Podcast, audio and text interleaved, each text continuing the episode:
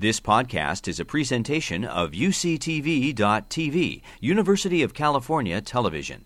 Like what you learn? Help others discover UCTV podcasts by leaving a comment or rating in iTunes. So let's begin with a slice of Jewish life uh, describing events that occurred during the Day of Atonement, Yom Kippur.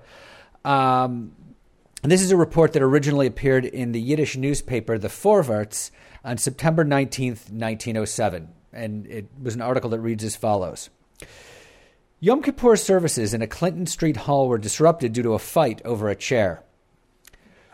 When Joseph Rand showed up in shul with his family, he discovered that one Herman Garber was sitting in one of the seats he had reserved. Rand informed Garber that he was in one of his seats, but Garber produced a ticket indicating that Rand was wrong and that it was, in fact, his seat. Rand responded by punching Garber in the face. Not to be outdone, Garber tore out part of Rand's beard. The lion like voice of the cantor was drowned out by the screams and howls of the fighting congregants. In the end, both Rand and Garber were forced to finish the Musaf service in Essex Market Court, where both were held under arrest. Now, this story offers details of minor events involving unknown figures who do not occupy a significant place in Jewish historiography. And there's a fairly good reason why they don't. No one in it appears to have accomplished anything of significance, either in a Jewish or general framework, nor are the events in question exceptional in any way that would seem to warrant serious analysis. However, it is of note that there are thousands of similar stories reported upon in the Yiddish press from the 1870s through the 1950s, a matter which permits us to look at issues like violence or failure, as well as their often unpleasant consequences, as distinct phenomena within Jewish life. Taken as a whole, stories of the Jewish lowlife can thus be considered a matter for serious study. Now, to be honest, Jewish history, like most other history, is largely about elites. Rabbis, scholars, writers, artists, politicians, scientists and businessmen, business people rightly fill the rosters of Jewish history books. There's also been a more recent focus on social history, but that also has a mostly upwardly mobile trajectory. Studies like Hasia Diner's on Jewish peddlers or Adam Mendelsohn's on Jewish garment workers invariably begin with figures of modest origins and end with phenomenal commercial success. Even ostensibly lowbrow studies of Jewish gangsters like Robert Rockaway's or Jenna Joselit Weissman's uh, are framed as upwardly mobile histories of perseverance that, despite engaging in highly illegal activities, conclude with great financial success. So, what's clearly evident is that the historiography is full of Jewish, Jewish success stories. This doubtlessly makes sense since this is the general trajectory of most historiography. But it's also of note that most of these histories have their origin in severe poverty, upheaval, and immigration, all of which occurred on a mass scale for Jews in the 19th and early 20th centuries. But what of a consideration of downwardly mobile Jews? What about the failures, those who either didn't succeed or who faced traumatic life experiences that exacerbated already problematic situations? Where are the blockheads, the failures, or the just plain strange in the Jewish past? The brief report I, uh, about Joseph Rand and Herman Garber fighting in Shul on Yom Kippur I read at the beginning represents a little known but eminently interesting corner of Jewish history, one that reveals aspects of Jewish life that have largely escaped the purview of historians. Now, if most Jewish history books focus on elites, then it's likely that they tend not to consider figures like abortionists, murderers, rioters, prostitutes, bigamists, drunks, extortionists, psychics, and charlatans. But my book does. In it, you'll find a man, for example, by the name of Rosenzweig, who accidentally kills a woman and then decides uh, that rather than to dispose of her body properly in New York, where he lives, that it's a better idea to pack her in a trunk and try to mail it to Chicago. he doesn't succeed. Then there's Pesach Rubinstein, who decides to murder his housekeeper slash cousin slash lover because he accidentally got her pregnant and found out that his real wife was on her way over to New York from Poland.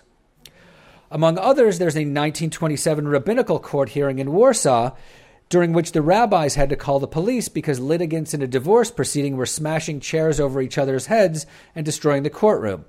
Apparently, just another day in Yiddish land. Now, as noticed, as noted, marginal events and figures like these do not appear very often in history in Jewish history books. Scholars haven't much ta- haven't taken much interest in Yiddish-speaking sideshow performers, professional wrestlers, or pickpockets. But Yiddish journalists did take an interest, and so did their readers. And their stories fill up the pages of Yiddish daily newspapers, the first form of mass media uh, among Jews, and one of the only places you can find Jews of all kinds, from brilliant scientists uh, to circus freaks, from rabbis and scholars to tattoo artists and drag queens. The best and worst of everything appear on the same pages of Yiddish newspapers, sandwiched together among announcements for things like public debates on the existence of God and advertisements for post Passover constipation products. These among millions of other products and things that you've quite possibly never heard of unless you read Yiddish newspapers. Now, one of the odd things about the Yiddish press is the way it got started one might think that there, that there would have been dozens of Yiddish newspapers in 19th century Eastern Europe, which held the largest Jewish population in the world, the vast majority of whom used Yiddish as their vernacular. But this region, known as the Pale of Settlement, was controlled by the Russian government and was the area to which they restricted their empire's Jews. Under Russian rule, Jews were not permitted to own land, they were limited to certain kinds of occupations, and were forced to pay special taxes, among other oppressive issues that made their lives difficult. So it goes, to, it goes without saying that a free press in Yiddish, or really in any other language, was not in any way a possibility in this time and place. But when Alexander II assumed the throne in 1855, things began to change. In addition to freeing the serfs, he changed some of the legislation surrounding Jews, allowing them a bit more freedom. Some of the Jewish intellectuals involved in the Haskalah, or the Jewish Enlightenment movement, which sought to emancipate Jewish life, saw this as an opportunity to begin publishing newspapers, which they had seen and read in languages like Russian and German. In particular, a wealthy Odessa based women's wear manufacturer by the name of Alexander Zederbaum thought it would be a good idea to publish a newspaper to disseminate news to the Jews of the Pale. So, with the government connections that he had, he obtained permission to publish a weekly newspaper in Hebrew called Hamelitz. And this is what the first page of it looked like, or front page of it looked like. Uh, so, why publish a newspaper in Hebrew a liturgical language uh, that no one spoke at the time. Hebrew had become the literary language of a small coterie of intellectuals of which Zederbaum was a member. His choice of Hebrew also reflects the attitude of Jewish intellectuals toward Yiddish, one that was almost uniformly negative. Jewish elites, many of whom spoke the language themselves, considered Yiddish to be uh, barbaric and deformed, and its speakers, meaning the vast majority of Eastern European Jews, uh, incapable of intelligent thought as long as they spoke it. As long as Jews speak this jargon, or Yiddish, they thought, the masses will never become civilized, nor will they be able to become proper citizens in the countries in which they live. So when Zederbaum launched his Hebrew paper in 1860, uh, he was only able to get a few hundred paying subscribers, which, to be honest, is a very weak result for the region with the largest Jewish community in the entire world, which numbered between four and a half and five million. Now, one of his stated motivations was to educate the Jews of the Pale.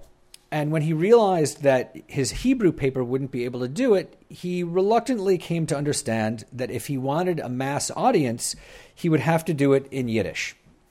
So in 1862, he launched a newspaper called Kol Mevaser, uh, the first Yiddish weekly in the Russian Empire. And this is what the first uh, page of the very first issue looks like. It came out in October 1862. And I could just point out one interesting uh, fact about this is this first front page article is about the American Civil War. And uh, what's interesting about that is it's probably the first time that Yiddish readers in this area are hearing about this. Uh, and so, uh, what's fascinating is the way uh, the kind of naive way in which they describe America at events. Uh, they say, um, they actually are very open about it. They say, We don't know much about this new country, America, but we heard that it's pretty nice. Uh, they don't seem to care if you're a Jew or a Christian, uh, and the country is run by businessmen. You know, the country uh, apparently is still run by businessmen. You know, you can decide for yourselves how well that's going. Um, and it's it's they're also shocked to find out that uh, they have slaves in America. That seemed you know that seemed to have been a thing of the past. Uh, so it's really kind of an interesting look at at, at how. Um, you know, before the great immigration of Jews in the 1880s to this country, uh, you know how you know what they were learning about it and what they might have known about it. Now, this newspaper would become one of the most important developments in Jewish cultural life during the 19th century. Notably, it became the cradle for modern Yiddish literature. Uh, serialized novels were published in weekly installments, uh, among them biting social satires that were written by authors of really outstanding quality. Readers clamored for this material, and on the occasion that a weekly installment didn't appear on time, the paper uh, was deluged with letters demanding an answer from its readers as to why. Um, it's also of note that uh, the paper was deluged with letter. Uh, I'm sorry, the paper, um, uh, the literary element is the best known aspect of this paper, uh, which is really a testament to the dominance of literary scholarship in Yiddish studies.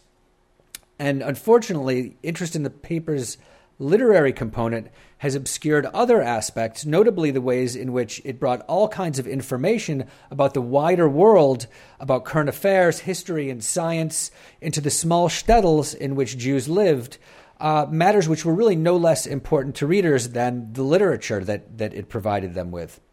Uh, one example of this uh, in the third issue of Kol Mevaser, which uh, appeared in uh, early November 1862, an article appeared about the giant sequoia trees in California.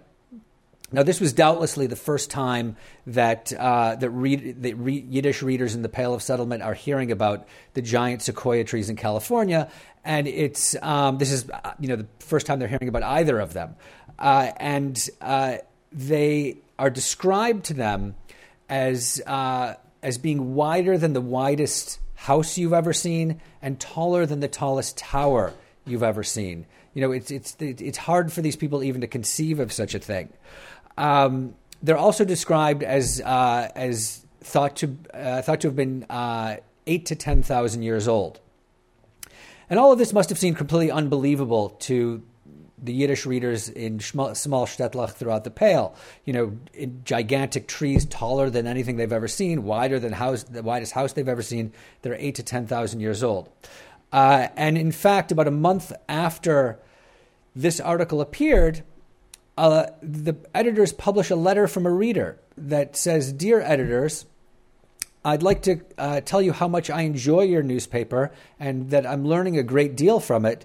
Uh, I especially liked this interesting article about these enormous trees in this place called California, but I think you must have made an error because how could a tree be eight to 10,000 years old when the world itself is only 5,623 years old? So, in a nutshell, this really explains uh, the, um, the breadth of knowledge of Jews in the shtetl and the ways in which the newspaper must have completely exploded their worldviews. And so, as scholars such as Sarah Stein and Nati Cohen have observed, newspapers to a large degree were responsible for making Jews modern. Yiddish newspapers taught Jews all about, all about the world around them and served as guides to their new lives in big cities or in new countries. The only form of mass media available to them, Yiddish newspapers not only filled, the, uh, filled them with information about world and local affairs and taught them about history and politics, these papers also taught them how to survive in new, new environments. Uh, and I'll just show you this is the uh, front page of the Vorwärts, which was the um, largest and most successful Yiddish newspaper in history.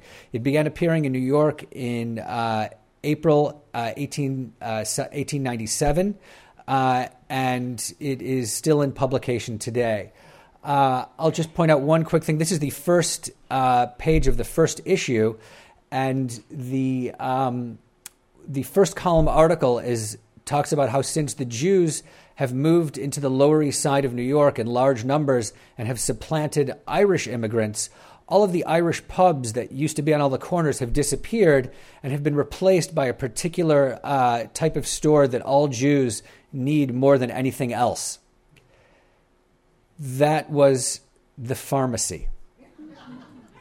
It went from one form of self medication to another form of medication. Um, so Yiddish newspapers taught immigrant, immigrant Jews all kinds of things. It taught them how, newspapers taught them how to vote, how to buy insurance, uh, how to walk the streets without getting pickpocketed, how to buy a pair of shoes without getting ripped off. All kinds of seemingly simple matters uh, that confronted them when they arrived in a new city or in a new country. Uh, the Yiddish press even taught them, uh, for example, how to play baseball. This is a, a 1909 article from the from the Vorwärts uh, that uh, explains in Yiddish with a diagram on how to play baseball. Uh, I'm not sure the editors thought that, you know, Yiddish speaking immigrants would run out and play, but they understood that uh, it was an important part of American cultural life to understand this game. Also, their children played, and they felt that it was just important to understand what this was and how it functioned. Uh, the uh, this newspaper also gave Jews uh, advice about their love lives. Um, this is a column called the A Bintel Brief, uh, and it's a um, it's an advice column to which readers wrote in, and the editors gave them advice about all kinds of different matters, uh, usually advice to the lovelorn. Um, so writing and writers um, played an enormously important role in the modernization and secularization of Jews. Regarding the role of the writer in modern Jewish society during the early 20th century, Alexander Mukdoni, a Yiddish cultural critic, wrote the following, and I'm quoting The writer had become a kind of rabbi, a new rabbi, not one that takes payments for queries, not one who gives blessings and advice. Uh, but one who teaches. He says something new, something beautiful, something electrifying. So, for an increasingly secular Jewry, writers and journalists were part of a new intellectual class that was supplanting rabbis as a communal authority. And as it grew into a true mass media during the late 19th and early 20th centuries, the Yiddish press would eventually cater to virtually every political and social orientation, everything from anarchist to traditionally religious and whatever lay between appeared on newsstands. Because the press was the only form of mass media, every organization under the sun published something. And so, for a certain number of you in the audience, I think who have read newspapers for many years, you can understand this idea that your one source of news was the newspaper you know, in the early, in the late 19th, early 20th centuries, that was it. There was no radio, there was no TV, there was no internet. Um, you know, everyone today sits in bed and the whole world comes to your phone, which is a completely different idea than uh, having to walk to the corner to buy a, a, sheaf of paper in order to find out what's going on in the world. It's a, it's a really different, uh, you know, different matter. News delivery has changed so dramatically. Um, so what's interesting here about the breadth of the Yiddish press is for a culture that uh, 19th century Jewish intellectuals considered to be devoid of intelligent thought, the variety of Yiddish publications that came into existence uh, beginning in the early 20th century is absolutely staggering. There's literally something for everyone. And I'll just quickly go through a number of samples. Um, and all, all of these are from New York. The Yiddish press existed anywhere there were Yiddish speaking, there was Yiddish speaking Jews. Um, but the, the New York was really the main cultural center in the United States. So this is uh, the newspaper, the Yiddisches Tageblatt. It was the first Yiddish, Yiddish daily newspaper. Began publishing in 1884, uh, and it was. Um, you know, each of these newspapers has its own kind of political and social orientation, and this newspaper could be considered kind of orthodox but also sensationalist. Uh, this newspaper is the Wahrheit. Uh, this was an offshoot of the Vorwärts, which I showed you before. The Vorwärts, incidentally, was a socialist newspaper. Um, the Wahrheit was also socialist, but also uh, Zionist. The Freie Arbeiter Stimme was an anarchist newspaper. Uh, Der Morgenjournal uh, was a morning paper. You had morning newspapers and afternoon papers. Uh, this newspaper was Orthodox, but not only Orthodox Jews bought it, um, because this newspaper had the biggest section of classified ads. So if you were looking for a job, this is the newspaper you would buy. Uh, you also have Der Tog, uh, which is um, sort of an intellectual, more intellectual uh, and higher quality uh, literature uh, type of paper. Uh, and then you have the Freiheit, which was the Yiddish communist newspaper. And these are all daily and uh, a couple of weekly newspapers. You also have a very large number of, uh, of monthlies uh, that really span a wide variety of different interests. So you have things like the Frauenjournal, a, a women's magazine. Uh, you have Der Jiddischer Farmer for Jewish farmers. You have all kinds of literary magazines. This one is called Schrift, and this is literature and arts. Uh, you had a number of different um, uh, humor and satire magazines. These are uh, Der Kibitzer and Der Grosser Kundes. Then you have Die Zukunft, which is a socialist literary magazine, uh, and Der Hammer, a communist uh, Yiddish literary magazine. Uh, and I could just point out, in, in just in a couple of these things, that some of the artwork on uh, in in these magazines, and this is from 1928, you can see um, you know, some of the artwork is, is really kind of compelling. Uh, this is uh, Tealit, which is a, a, magazine for theater and literature. Then you have magazines like these, uh, both um, uh, monthly magazines for vegetarians. Uh, you know, I, vegetarianism has become big business in the last uh, decade, let's say, uh, but it's really nothing new. vegetarianism was popular then as well. Uh, you also have all kinds of um, of uh, occupational magazines, and this is just one example. Uh, this is called Der Laundrymann, which is the laundryman, and it's for Jews who owned laundries. You know, people who own, you know, who who did wash people's clothes. Um, you also have the same phenomenon uh, of a greater breadth in in uh, Yiddish publications in the Russian Empire and eventually in independent Poland, uh, but not until after the turn of the 20th century. So, because everything was censored and everything was controlled by the government in the Russian Empire, you don't have the appearance of the first Yiddish daily uh, until 1903, and that's what this is. It's called Der Freund.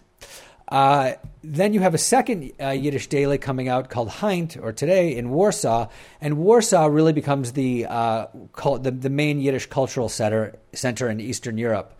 Uh, and Heint was the leading daily, leading daily was a Zionist newspaper uh, in Warsaw. Then you have Moment, which is another daily out of Warsaw. Um, you also have Unser Express, which is yet another daily, which is known to be more sensationalistic uh, than the others. You also have, just like in New York, lots of weeklies and monthlies. Uh, this is Literarische Blätter, which is kind of like the New York Review of Books. Um, sorry, New York Review of Books uh, in uh, in Yiddish, uh, really the leading literary weekly. Uh, you also have an interesting phenomenon that this represents. This is called Orthodoxische Jugendblätter, or Orthodox Youth Newspaper. now, initially, uh, Hasidim and uh, uh, and ultra Orthodox Jews didn't their, their rabbis didn't permit newspapers and other publications uh, because it was considered a kind of new technology and they weren't really interested in that. But what they discovered was that um, Orthodox Jews were reading secular newspapers, and this is something that their rabbis did not want. So they ultimately decided that they had to publish their own newspapers, and this is one example of it um, you know, a, lit- a literary uh, uh, newspaper for uh, Orthodox uh, Orthodox uh, youth. Uh, now, on the other side of that, that coin, you have magazines like this. This is called Der Freidenker or the Freethinker. This is a magazine in Yiddish for Jewish atheists, many of whom were very militant. and there's a chapter in my book about this. This organization used to hand out free food to Jews on Yom Kippur. Uh, when you're not supposed to eat. Uh, and they would only give you food if you were Jewish. The whole, the whole purpose of the exercise was, was, to, was to break the holiday. Um, and they, they went out of their way to antagonize religious Jews, and there were frequent fights um, and subsequent arrests in the streets on Jewish holidays when they would, would come out and, and sort of harass uh, uh, Jews coming out of synagogues. And this is this is their magazine where they discuss you know their plans for for doing these things. Uh, you also have uh, magazines like this. This is called uh, the Jewish Immigrant, and uh, in and this is a really interesting phenomenon because in 1924 the doors to America were virtually shut to Jewish immigrants coming from Eastern Europe, and they needed to find places to go. So this was a magazine that provided information about all kinds of different places uh, that Jews could emigrate to because the the economic situation, the social and political situation in Poland and elsewhere in Eastern Europe was very difficult for Jews, and a lot of them were desirous of emigration. So there are articles on all kinds of places in their Jewish communities, like Chile or the Dominican Republic or Australia, um, so the Jewish potential Jewish immigrants could find out and and try to make their way there if they were if they were interested. Uh, you know, out of Warsaw, you also have newspapers like this. This was a weekly newspaper called the Sports Newspaper. So if you wanted to read about boxing or soccer or hockey or tennis in Yiddish, this is this is what you would read. Uh, you also had magazines like this. This is called Volksgesund or the People's Health. It's a popular health magazine. Uh, and it has all kinds of articles in it about health issues. There are, um, you know, ranging from you know issues about exercise and disease to um, why you should wash fruits and vegetables before you eat them. Um, to articles like this, which in Yiddish is entitled, and I don't know how many Yiddish speakers I have in the audience here, but uh, the title of this is Nitschbein auf der Podloge, which means don't spit on the floor. And it's an article that explains why you shouldn't spit on the floor. Uh, now, why would you know? In this appeared in the 1920s. Why you know? It would, it would, seem that you wouldn't really. This wouldn't be necessary. But the reality is that uh, people who were migrating from small towns to big cities needed this kind of information because very often, if you lived in a small town or a village, you had a floor of a house that was dirt and straw, and you might just spit in it because you could just clean it up by moving the straw. Um, you know, people weren't educated to do these things, and they had they had to become educated in order to understand you know these kinds of uh, these kinds of health issues. In Warsaw, there was also uh, a very uh, um, popular humor press, and these are just two examples. This is the Bluffer, the Bluffer, and the Shagets, um, which is sort of the delinquent. Um, and the, you know, these, these have cartoons and parodies of the news and all kinds of really you know humorous and satiric uh, matters involved.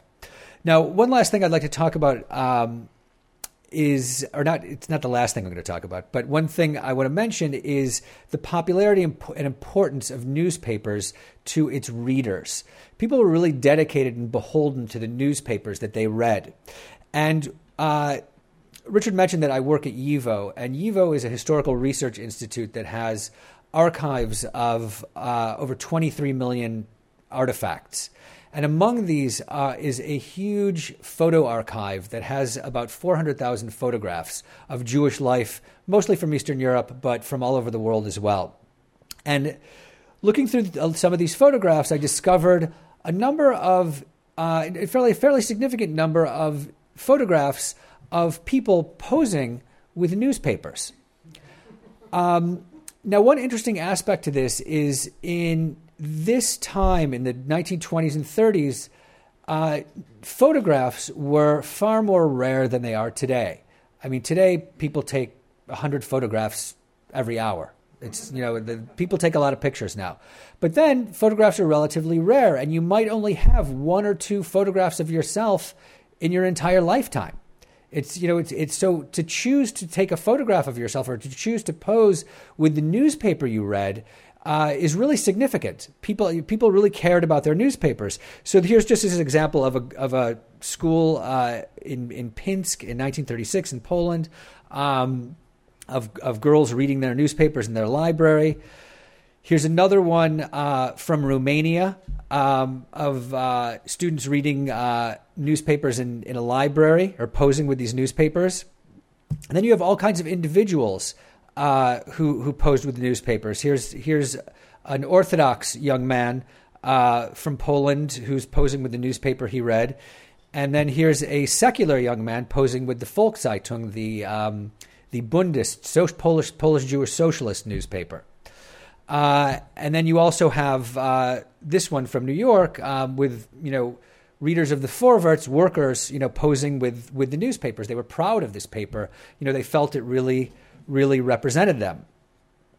Now, the late 19th and early 20th century heyday of the Yiddish press functions as kind of a disjointed chronicle uh, of Jewish urban life that tells us stories about the Jewish past that cannot be found anywhere else. The Yiddish press contains an enormous amount of data on Jewish life of the period, ranging from politics to literature to theater to religion and daily life, which are really the things that most people remember as having been recorded by daily newspapers of the era. But there's really so much more. So, uh, during the course of my graduate research, with dealt with as- which dealt with aspects of the Yiddish press, I was requ- required to read it extensively, and in doing so, I began to find large numbers of strange stories about Jewish criminals, imbeciles, and failures. And these journalistic reports presented aspects of migrant and immigrant Jews that, after having spent years in Jewish history classes and, and after having read thousands of pages of texts, I'd never conceived of. Uh, I also realized that academic explorations of the seamier sides of Jewish life were extremely limited, and I concluded that at some level it was important uh, to uh, that common people and their problems become part of the historical record.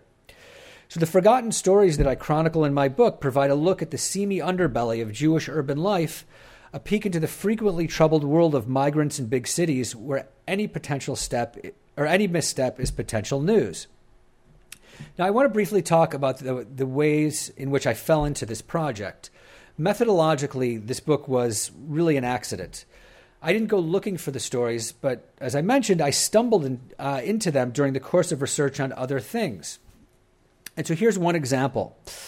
When I was in graduate school, a friend who worked in the rare book room of the Jewish Theological Seminary asked me if I would take a look at a strange Yiddish newspaper he had found.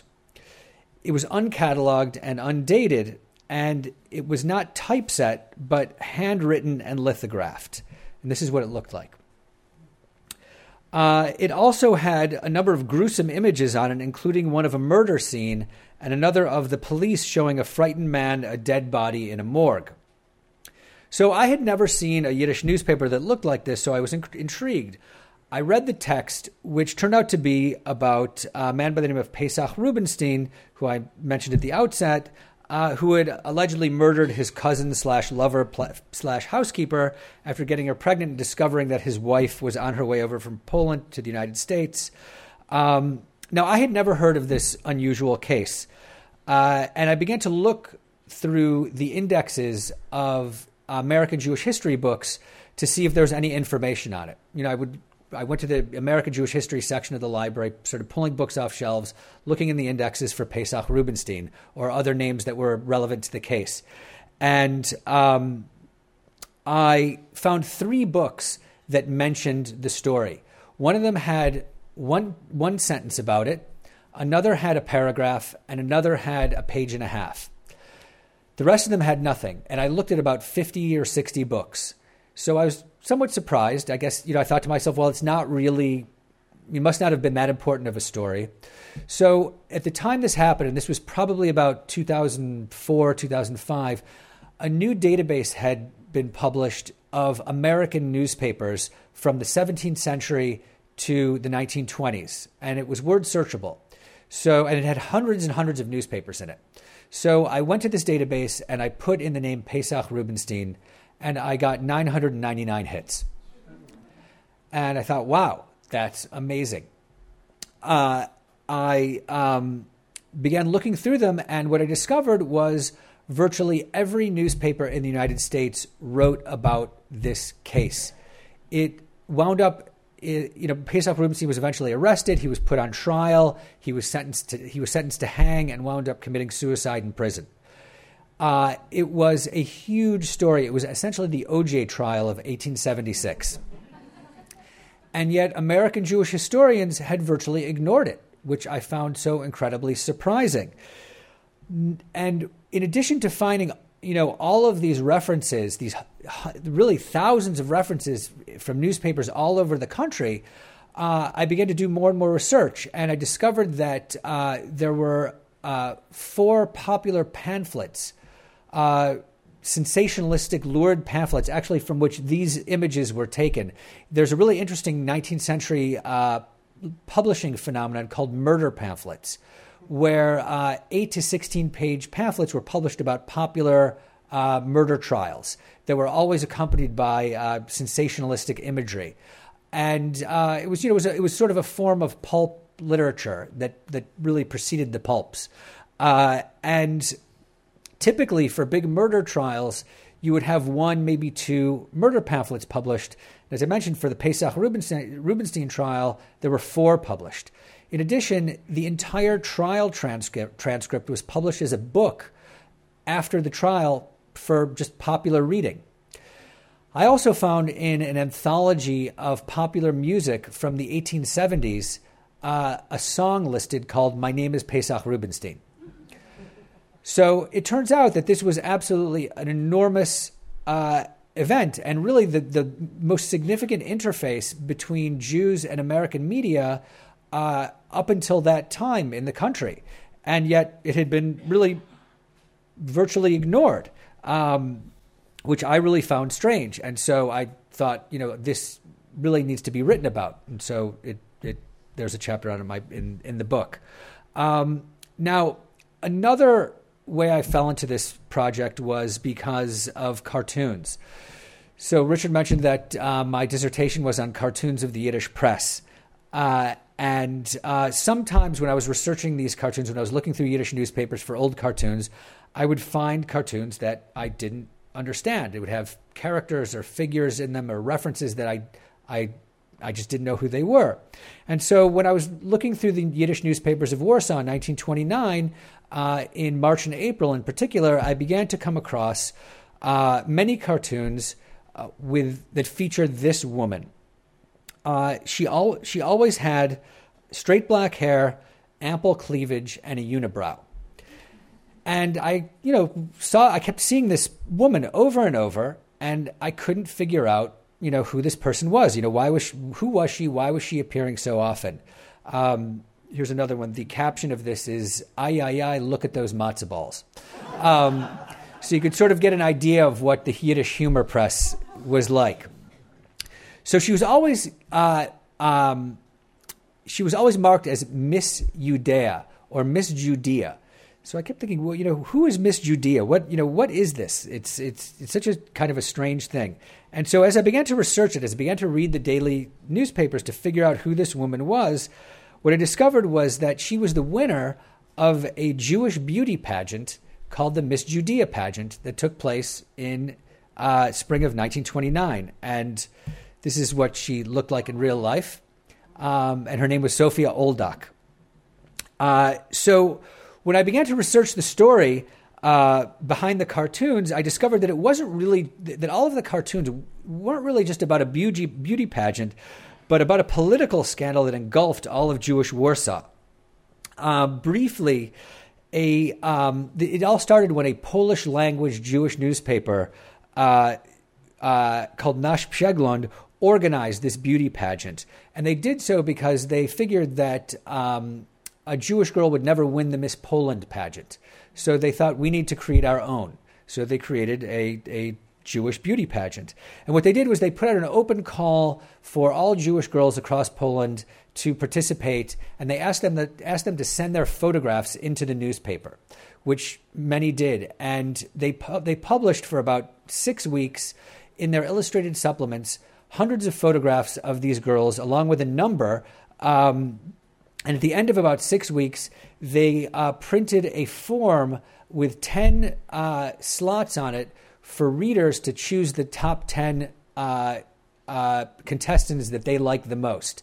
And these top 10 contestants would then uh, participate in a runoff gala event to choose the winner at the posh Hotel Polonia.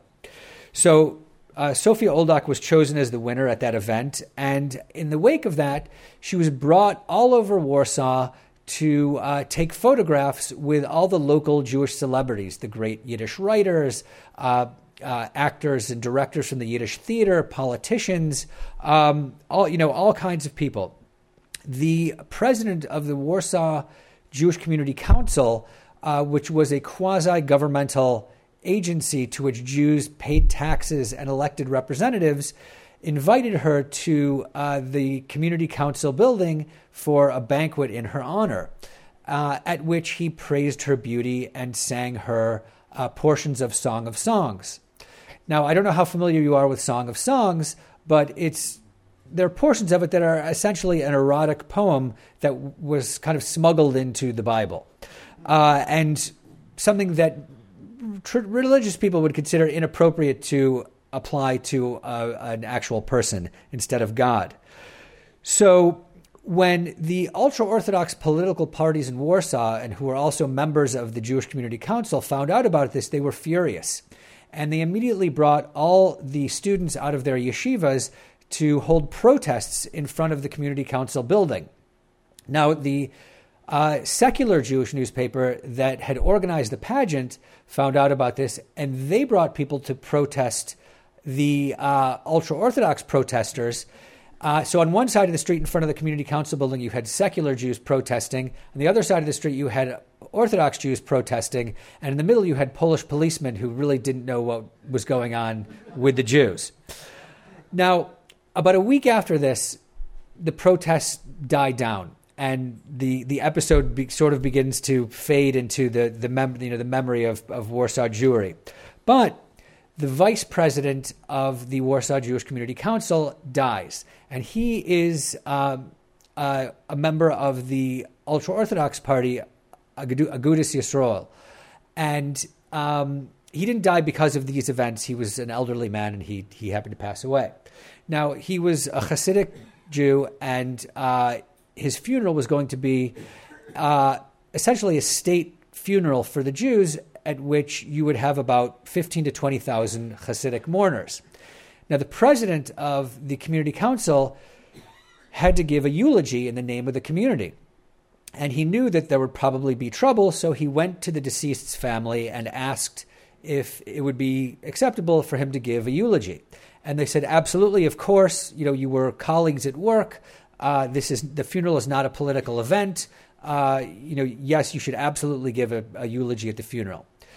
Now, when he arrived at the funeral and mounted the dais, all of the yeshiva students who had been told to protest him the week before began pounding and stamping their feet, screaming, Miss Judea, Miss Judea, Miss Judea. The president of the community council realized that he wouldn't be able to give his eulogy, that the crowd, you know, wanted to take him out, and he immediately left the, the cemetery to boisterous applause. Now, the kids, the students, uh, the yeshiva students who were chanting wouldn't stop chanting, and when the rabbis and the dais and other people in the in, among the mourners tried to keep them quiet, they began to fight back. Pushing and shoving started, canes started flying, shtreimel started flying through the air, and fists, you know, fist fights started to break out, and it was so severe that the uh, the dais was smashed so people could grab pieces of wood to beat other people with. And as people were fighting and screaming around the cemetery, an esteemed rabbi and communal leader was lowered to his grave. And that was the real scandal behind this story. Um, but um, what's, uh, what's really amazing about it is um, that uh, just by looking at these old cartoons, I had accidentally dredged up, dredged up this fascinating story that that dealt with a wide variety of cultural, social, journalistic, religious, and political aspects of Jewish life in Warsaw between the two world wars. Now, this is clearly a strange and anomalous event, uh, but it's one that reflected uh, a very diverse and vibrant community engaged in a wide variety of activities. So, just by looking at these cartoons, I discovered many such revealing stories, tales of communal affairs that hadn't been considered by historians, but which, to my mind, complemented tr- traditional historiography by adding a, di- uh, a different and distinctly human element to it. Now, another time during my work researching cartoons in Warsaw's Yiddish dailies, I discovered that cartoons only appeared in the Friday newspapers. So, uh, because I was only looking for cartoons, instead of scrolling uh, the microfilm through the entire week, I would turn the dial uh, uh, so I could go from Friday to Friday and skip what, what was ever in the middle. So I don't know how many of you have actually used microfilm, but it's a somewhat tedious way to do research. Uh, so this was, you know, a benefit to me to be able to skip, a, a, you know, a segment and just go for what I needed. So uh, one day I was looking at the newspaper Moment from Warsaw from 1929, and I was skipping from Friday to Friday at a steady clip uh, when I accidentally landed on a Thursday newspaper. Um, and the headline in front of me was Two Wives, Blazing Punches, and the Police. So I thought, okay, that sounds kind of like an interesting story. I'll, you know, I'll read it. So I read the story, and it turns out to be about a Hasidic uh, man in Warsaw who fell in love with his wife's best friend. He married the woman and set her up in an apartment outside of town. Uh, and he shuttled between the two wives, uh, telling the first wife he was away on business when he was visiting the second wife. The first wife's neighbors figured out what was going on and they told his older brother, who was known to be a fanatically religious person, and his older brother organized a hearing at the Warsaw Rabbinical Court. Uh, he physically dragged his younger brother to this hearing, uh, at which there was a panel of three rabbis waiting. Uh, both wives were there, uh, and also waiting uh, was th- about 30 members of the first wife's family. The rabbis ruled that he had to divorce both women, which they did on the spot. They wrote out writs of divorce uh, they gave them to him. He signed them. He gave them to the women, who gave them back to the rabbis. It was made official. As soon as it was, as it was made official, his brother ran over to him and punched him in the face. The 30 members of the first wife's family jumped on the second wife and began beating her mercilessly. The rabbis ran out, and uh, the shamus or the assistant called the police, who came and arrested everyone. So I sat there in front of the microfilm reader, agog. I was amazed. I had never read anything like this. Um, you know, nobody. You know, I like I said before. I, I have. You know, I'm, i was a graduate student. I read thousands of pages of texts, sat in hundreds of hours of classes. I'd never read anything like this. Uh, my grandparents, who were from Poland, never told me stories about people like this. Uh, you know, I was amazed. And my first thought was, you know, I wonder if there are other stories like this. And from that point on, instead of you know jumping from Friday to Friday when I was scrolling through the microfilm, I began uh, scrolling very slowly, scanning the papers for headlines, looking for interesting, uh, looking for interesting and relevant articles that that sort of fit this framework. Uh, and so um, it, uh, uh, I ended up finding thousands of such stories.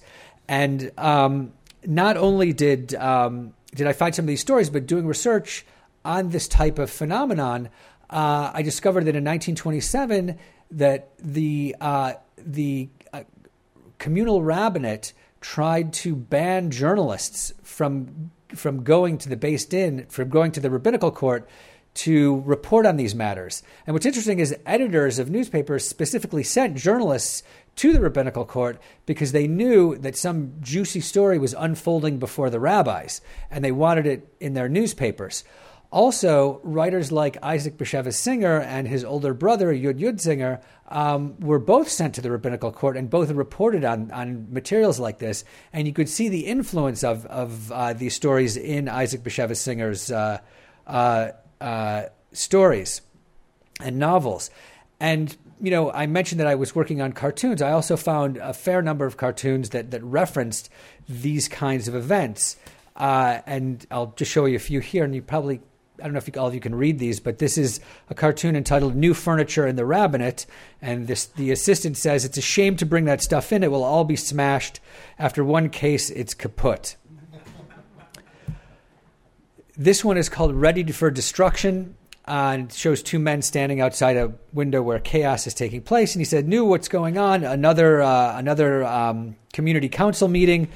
No, it's a divorce case in the rabbinate." Here's one that's called "At the Rabbinate," and a man op- approaching the door. He says, "I've heard I heard they're having a wrestling match here. I came to buy a ticket." Uh, this one shows uh, rabbis wearing gas masks, and it says gas. The caption is gas mask mask is a security measure at the rabbinate. Uh, and it says now we can begin the case, call in the appellants. And this cartoon actually references a real article that had to do with a woman who uh, who was involved in a divorce case who brought in a bottle of acid and started spraying it all over her um, her ex husband and in laws. Uh, and then you have uh, this one um, protected from getting punched in a brawl, and it says, "New, we can start calling the couple who wants a divorce. We're fully protected." And I'll just read you uh, an example of what uh, what some of this reportage was like. This uh, this article appeared in Moment, which is one of Warsaw's Yiddish dailies. Uh, it appeared on February twelfth, nineteen thirty four. Uh, it's called "A Hot and Bloody Day in the Rabbinate." Yesterday in the rabbinate was a hot one and bloody too. Good sense was butchered and the blood flowed like water. And rest assured that the rabbis ran out in the middle of these cases. All of the disputes broke out in connection with divorce proceedings, which, unfortunately, have occurred all too often as of late. The first fight occurred between the owner of the Garden Restaurant, 45 year old Masha Becker, and her second husband, 25 year old Yitzchak Lerner, an employee in her restaurant. Five years ago, Becker's first husband died, and she took Lerner the waiter as her husband. But in the restaurant, she still treated him like a servant. Lerner refused to put up with that, and he called his wife to the rabbinate and asked the rabbis to force her to sign the business over to him. Words were exchanged, and Lerner slapped his wife. This didn't seem to bother her at all, and she blackened his face with the contents of an inkwell. No agreement was reached. A second couple beat each other up over a heated issue. A certain Leibel Nyman was a frequent guest over at his fiancee's house, where he would come to eat and occasionally sleep over until his fiancee ended up with a bun in the oven. But in front of the rabbi, he claimed not to know anything about it. What? the girl screamed. Now you don't know anything? Here, now you'll know something. And she punched him so hard in the mouth that she knocked out two of his teeth and completely soaked him in blood. A third case didn't even make it into the courtroom. It played out in the hallway. A young man with four women, two wives, and two brides showed up in the hall. They pounded one another so badly uh, that, uh, that the police had to be called, who were able to pull the combatants apart only after great effort. What a hot day it was yesterday in the rabbinate.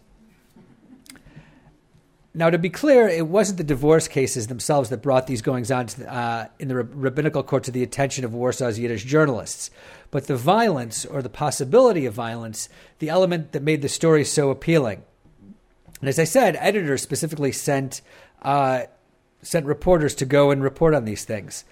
Um, now, one of the startling, interesting, startling issues about these stories is that they reveal a component of Yiddish speaking Jewry that really flies in the face of traditional stereotypes. The plethora of bad and frequently stupid decisions, followed by furious anger that explodes in violence, occurred so often among these Jews that I'm still surprised that no one ever considered writing about it. While internal Jewish discourse maintains the stereotypes that Jews are highly intelligent, the classic Yiddish Kopf or Jewish brain, the stories of the Warsaw Yiddish press, uh, reported by the journalists, by these journalists, provide a radically different picture. In his book of essays on Freud, Jews, and modernism, the historian Peter Gay comments that, and I'm quoting, there is a historical and sociological study that desperately needs to be undertaken that of stupid Jews. The material would be abundant, and the results would correct the widespread and untenable notion that Jews are by endowment more intelligent than other people. It's the end of the quote. Gay is undoubtedly correct uh, in his assertion that the material would be abundant. The Yiddish press in its heyday from the turn of the 20th century through the 1930s offers myriad stories of imbecilic Jews caught in an endless array of problematic situations. Not only do they function as an antidote to the unreality of an alleged Jewish brilliance, but they are also a joy to read. And I'll just read a few. Um, I don't know how much. How are we on time? Five minutes. Okay, I'll read a couple. Um, okay, March 15th, 1913, from the Forwarts in New York. 18 year old Esther Goldberg, a pretty girl who lives at 20 Pitt Street on the Lower East Side, went out early in the morning to the grocery store to get some rolls for breakfast. Suddenly, she saw her neighbor, a young tailor by the name of Harris Bloom, who was coming home late from a dance, getting attacked by a thief who popped Bloom so hard on the head he couldn't see straight. The thief grabbed Bloom's money and took off running. Miss Goldberg, a Cossack of a girl, however, gave chase. She caught up with the thief on Grand Street and punched him so hard he went tumbling down.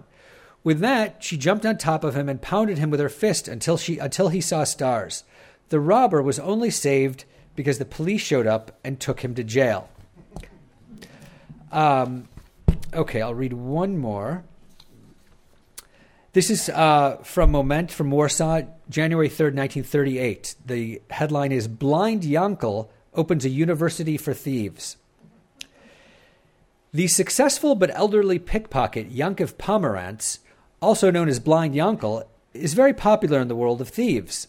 Mainly, he is regarded as an excellent professional, but has also retired and living off the advice he gives to the youngsters while they attempt to go to work. The advice business has done quite well, but since in today's business world one cannot simply charge money for simple words, Blind Yankel came up with another idea. He thus opened a school for young thieves where he teaches his students both the theory and practice of the profession. Professor Yankel even prepared a lesson with mannequins, which the beginners worked on with straight razors.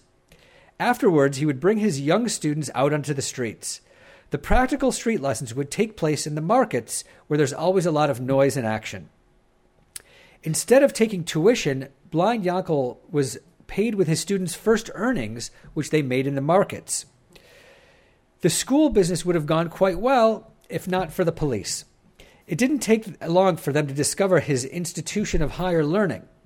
Professor Yankel and his two assistants, Shloime Mandelboim and Yoel Pasternak, landed in Pawiak prison.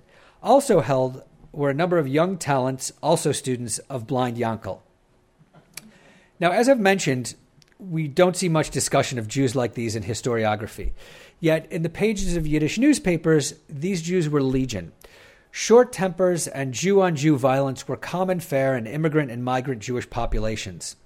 Living haunch by jowl in poor neighborhoods, Yiddish speaking immigrants not only had to contend with broken families and poverty, but squalid, overcrowded living quarters, job insecurity, and having to live life in a new language, often in an unfamiliar land.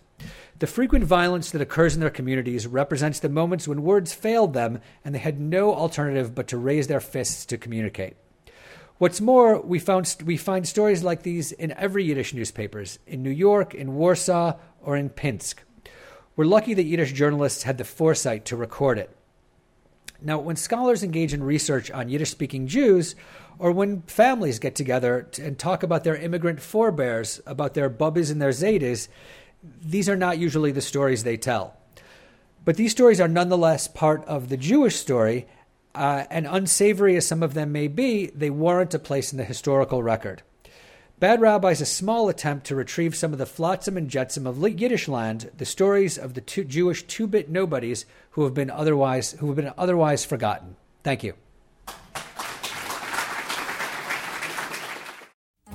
You've been listening to a podcast by University of California Television.